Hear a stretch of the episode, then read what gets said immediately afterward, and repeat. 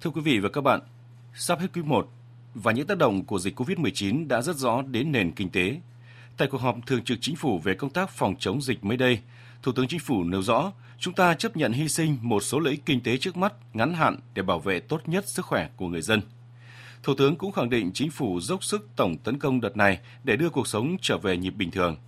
Chính phủ cũng lường trước được dịch bệnh có thể kéo dài, vì thế xác định vừa chiến đấu vừa tăng gia sản xuất đúng như thời chiến, tuyệt đối không để nền kinh tế đóng băng. Biên tập viên Ngọc Diệu có bài bình luận về nội dung này qua sự thể hiện của phát thanh viên Hồng Huệ. Mời quý vị và các bạn cùng nghe. Mấy tháng qua, lao đao vì dịch bệnh, nhìn thấy ngay thiệt hại lớn nhất thuộc về lĩnh vực du lịch, dịch vụ với các nhà hàng, khách sạn, cơ sở lưu trú, lữ hành, hàng không, vận tải. Đặc biệt, thời điểm này, cuộc chiến với giặc COVID-19 đã bước vào giai đoạn 3, giai đoạn có tính quyết định, như lời của người đứng đầu chính phủ. Nhiều dịch vụ chưa cần thiết phải đóng cửa để tránh tụ tập đông người, gia tăng nguy cơ lây nhiễm trong cộng đồng.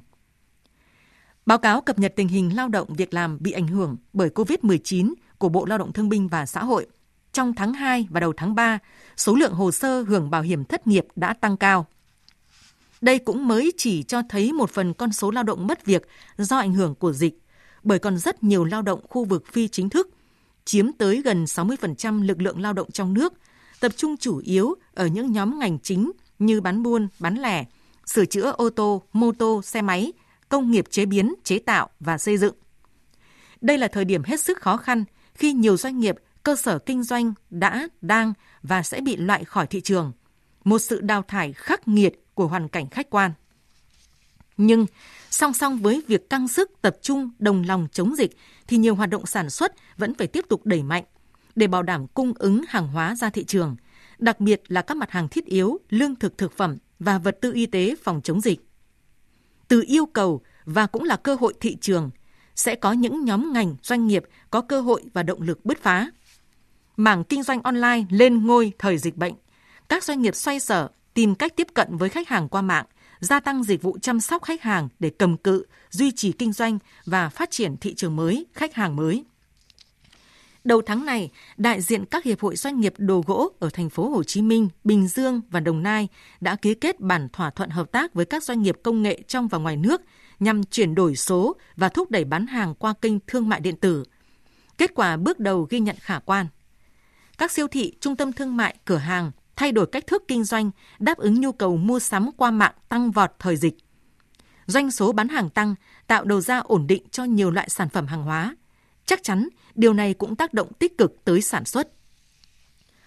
Nước ta với nhiều sản phẩm nông sản thuộc nhóm dẫn đầu thế giới, nền ẩm thực phong phú và đa dạng, được chuyên gia marketing nổi tiếng người Mỹ Philip Coulter nhận định. Gợi ý từ nhiều năm trước, Việt Nam nên trở thành bếp ăn của thế giới – thì việc xuất khẩu nông sản thực phẩm càng có cơ hội đẩy mạnh trong và sau khi dịch bệnh qua đi. Bằng chứng là chỉ mới đây thôi, lượng nhập khẩu cá ngừ đóng hộp từ Việt Nam tăng vọt khi nhu cầu mua thực phẩm dự trữ của người dân nhiều nước châu Âu tăng mạnh. Ưu tiên phát triển thị trường ngoài nước, ổn định thị trường trong nước. Đó là cách tiếp cận của ngành công thương trong bối cảnh dịch bệnh COVID-19 còn diễn biến phức tạp. Và đây cũng là hướng của nhiều doanh nghiệp Việt Nam khi chủ động sáng tạo gia tăng liên kết để tìm cơ trong nguy. Với lĩnh vực đầu tư hạ tầng, duy tu bảo dưỡng các công trình giao thông, thì đây là thời điểm vàng khi mật độ giao thông giảm, thuận tiện cho thi công. Do vậy, việc nhanh chóng thúc đẩy giải ngân đầu tư công, dồn lực đẩy nhanh tiến độ các công trình trọng điểm sẽ tạo bước đột phá về hạ tầng, tạo nền tảng phát triển cho giai đoạn tới.